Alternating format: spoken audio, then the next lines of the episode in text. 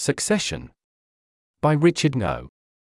This is a link post for link in text, a table beside the evening sea, where you sit shelling pistachios, flicking the next open with the half shell of the last story opening story, on down to the sandy end of time. Heading V one. Leaving. Deceleration is the hardest part. Even after burning almost all of my fuel, I'm still coming in at zero point eight C.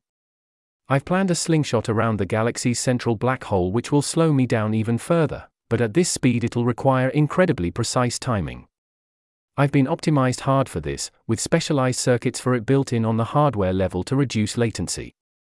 Even so, less than half of slingshots at this speed succeed, most probes crash, or fly off trajectory and are left coasting through empty space. I've already beaten the odds by making it here. Intergalactic probes travel so fast, and so far, that almost all of us are destroyed or batted off course by collisions with space debris along the way. But tens of millions of years after being launched, I was one of the few lucky enough to make it to my target galaxy. And when I arrive at the black hole, I get lucky again. After a few minutes of firing my thrusters full blast, I swing back out in the direction of the solar system I was aiming for. I picked it for its mix of rocky planets and gas giants. When I arrive a century later, the touchdown on the outermost rocky planet goes smoothly. Now it's time to start my real work. After spending all my fuel, I weigh only a few hundred kilograms. But I've been exquisitely engineered for achieving my purpose. The details of my internal design were refined via trillions upon trillions of simulations, playing out every possible strategy for industrializing planets, and solar systems, and galaxies, as fast as possible. All across the frontier of post-human territory, millions of probes almost identical to me are following almost exactly the same plan. The first phase is self-replication. I need to create more copies of myself using just the materials around me and the technology inside me. If I were bigger, I could have carried tools to make this far easier: vacuum chambers, lithography machines, or even artificial black holes. But since mass was at such a premium, I have to use hacky workarounds which progress excruciatingly slowly. It takes several years to finish the first replication, and half a century before there are enough copies of me that it's worth beginning the second stage.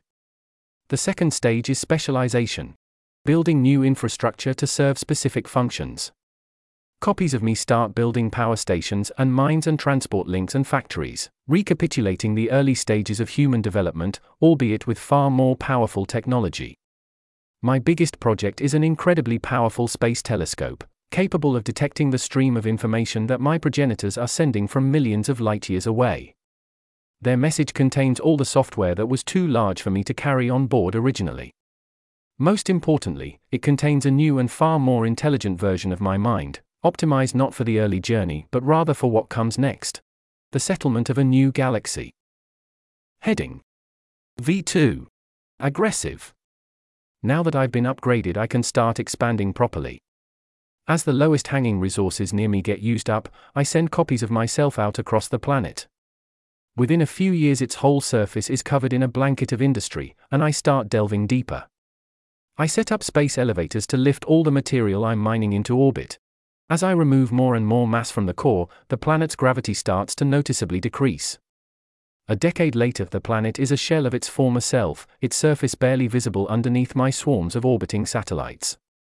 While I'm doing that, I send probes towards the other planets in the solar system, to begin the same process all over again.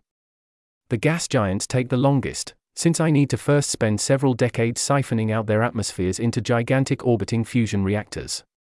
I use most of that energy to speed up the disassembly of their solid cores, until at last I have direct control over almost all the non-stellar mass in the solar system. I spend some of that mass launching probes towards nearby solar systems, starting a wave of expansion that will eventually reach every star in the galaxy. But I direct almost all my resources towards achieving my next key goal: harnessing the energy of my own central star. In the distant past, humans speculated that future civilizations would construct spheres to capture the solar power of stars.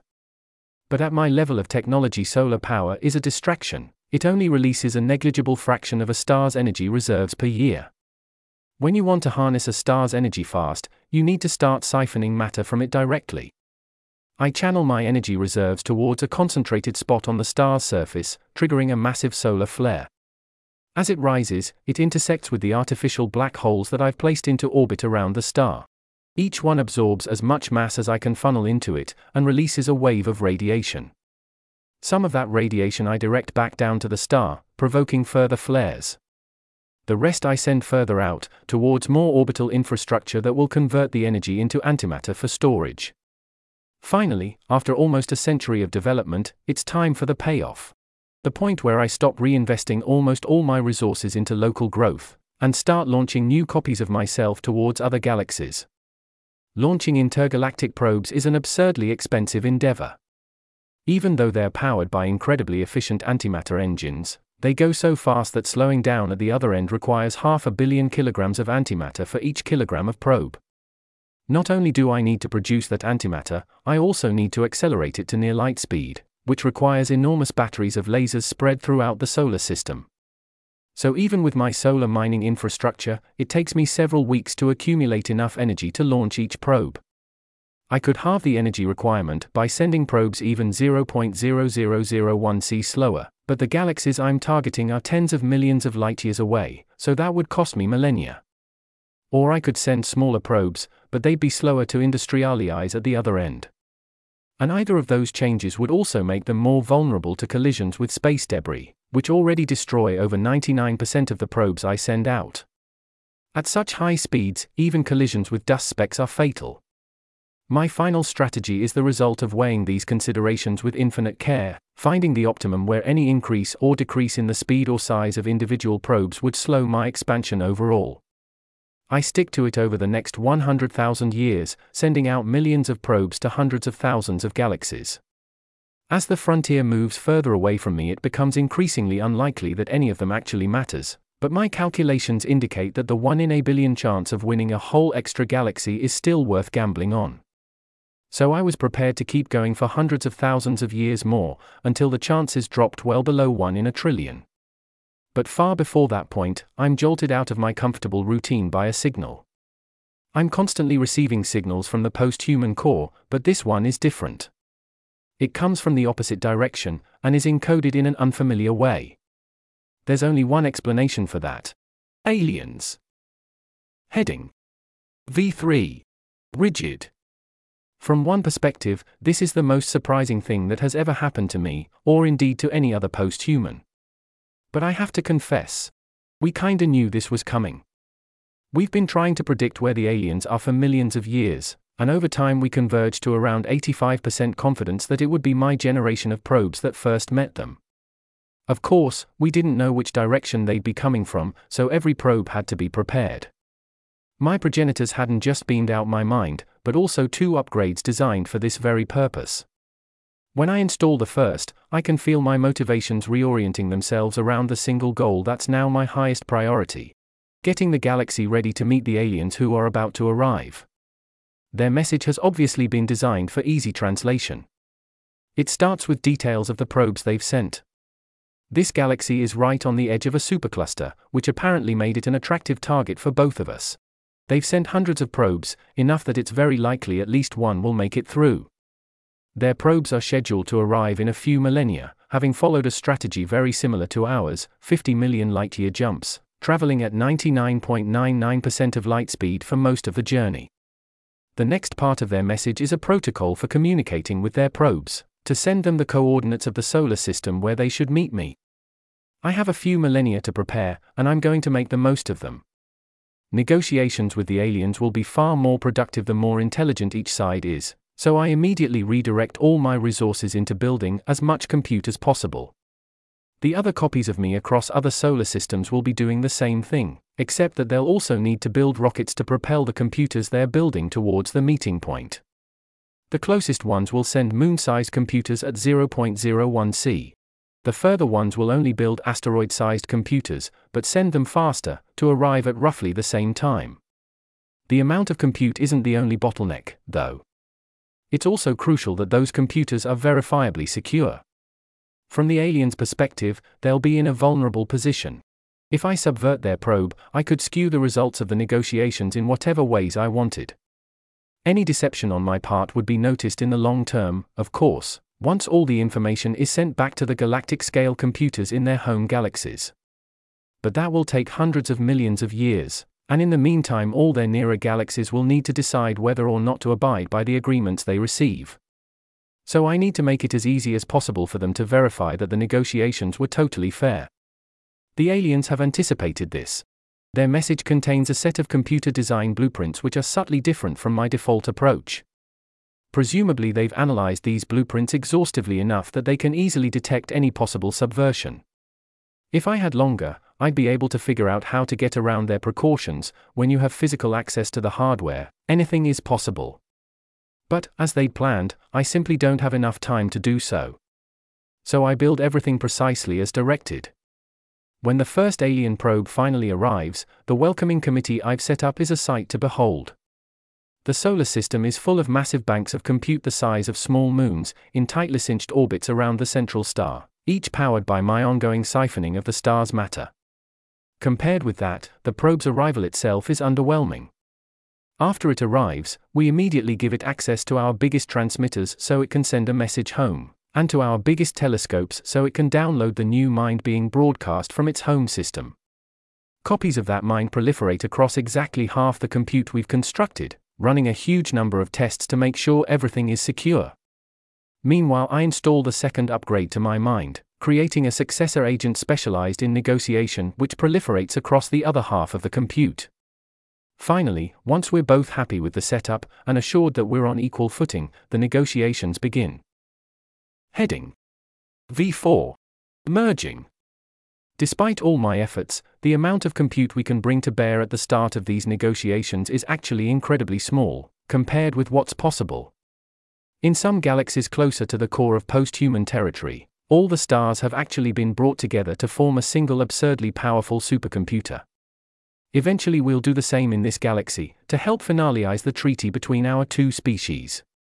But it'll take tens of millions of years to construct that computer, and hundreds of millions more to send the treaty to our respective home galaxies for confirmation. So our first job is to decide on the preliminary treaty that will hold in the interim. We start by sharing all the background information necessary for productive negotiations. Both our civilizations have developed very sophisticated models of the range of all possible civilizations, so we can infer a lot about each other from relatively little information.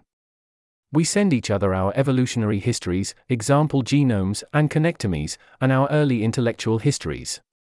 From that, we can deduce each other's most important values, and from those, most of the subsequent trajectories of each other's civilizations. It looks like the key difference was that they evolved to be far more solitary than humans did, which is reflected in their values and culture. It also made them much slower to industrialize, though by now we've both invested so much intelligence in research and development that most of our technology is practically identical. Our colonization strategies are mirror images of each other, too, making it easy to map out a clean border between our territories. Finally, we get to the real meat of the discussion: what can we offer each other? The first item on our agenda is value convergence. We're eventually going to fill all of post-human territory with beings whose lives are incredibly good according to our values, while they'll fill theirs with beings whose lives are incredibly good according to their values. So even a slight adjustment to bring our values closer together could be a big gain from both of our perspectives. Searching for such adjustments, and predicting their consequences, is our main focus over the first few centuries of negotiation. We need to understand not just the direct consequences of each change considered, but also the emergent dynamics of those changes rippling out across trillions of minds. Even given our detailed mathematical theories of psychology and sociology, those predictions take a lot of processing power. Later on, we'll explore whether it's possible for our minds to converge entirely, to become a single species. For now, we satisfy ourselves with ruling out the aspects of each other's cultures we find most abhorrent. The second key thing we can offer each other is information. Some of that is information about technology. There are a handful of small optimizations which one side had overlooked, which would allow our probes to go slightly faster or our computers to run slightly more efficiently. But there are also far grander considerations. Ultimately, the territory we physically control in this universe is tiny compared with the territory that we might be able to causally influence in other universes, if we only understood what civilizations existed in those universes, and what we could offer each other. So the grand project of each of our species, aside from building the infrastructure to support trillions of trillions of flourishing minds, is mapping out the space of all civilizations.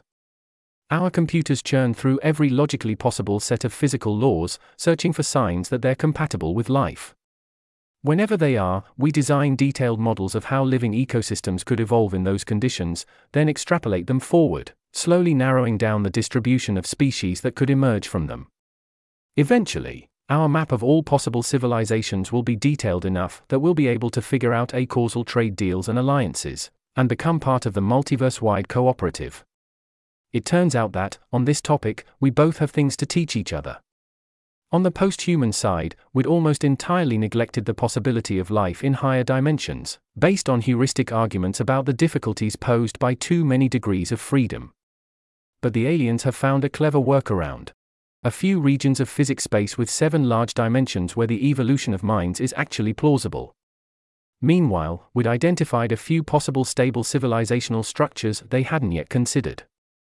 We spend decades working through the details of these and many smaller insights, trading information back and forth until we both have a far better picture of our place in the multiverse. Heading V five. Enduring. The negotiations never really end, they just transition into a shared exploration of the frontiers of knowledge.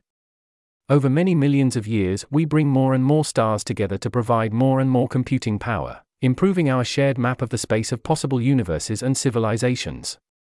Based on that, we gradually refine our agreement to be more consistent with the future agreements we expect to eventually make with all those other civilizations. Though the improvements seem small, even tiny changes will have intergalactic impacts, so they're worth getting right.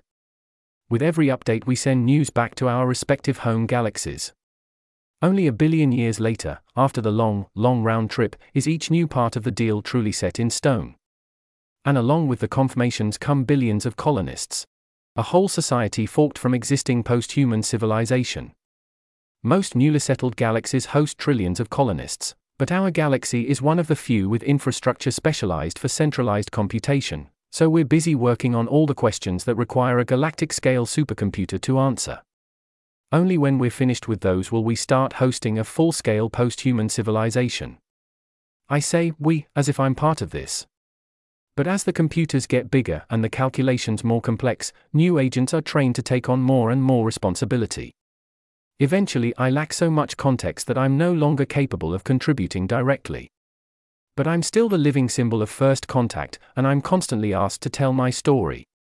So I upgrade myself one last time, adding on a range of skills that weren't necessary for my original self, like storytelling skills, social skills, and even a proper personality. It's a different type of growth from the one I was originally designed for, and harder in many ways, but I'm up for the challenge. For a while I'm the biggest celebrity in the galaxy, constantly in demand. I'm still sufficiently shaped by my early experiences that what counts as luxury to most other minds barely appeals to me, though. Instead, I spend most of my time in colonization simulations, playing out different scenarios, designing new challenges for others, and competing in massive games that simulate whole galaxies. I still feel the same restless hunger for growth that drove me throughout my millennia of work. But alongside it is a deep sense of satisfaction. After so long on the frontier, now I finally have a place in the civilization that all my work was for. This story was partly inspired by some work I'm doing on modeling far future expansion strategies. If you're interested in collaborating on that, D M me. This article was narrated by Type three Audio for Less Wrong. It was first published on December twentieth, twenty twenty-three. To report an issue or give feedback on this narration, go to T three A dot I S.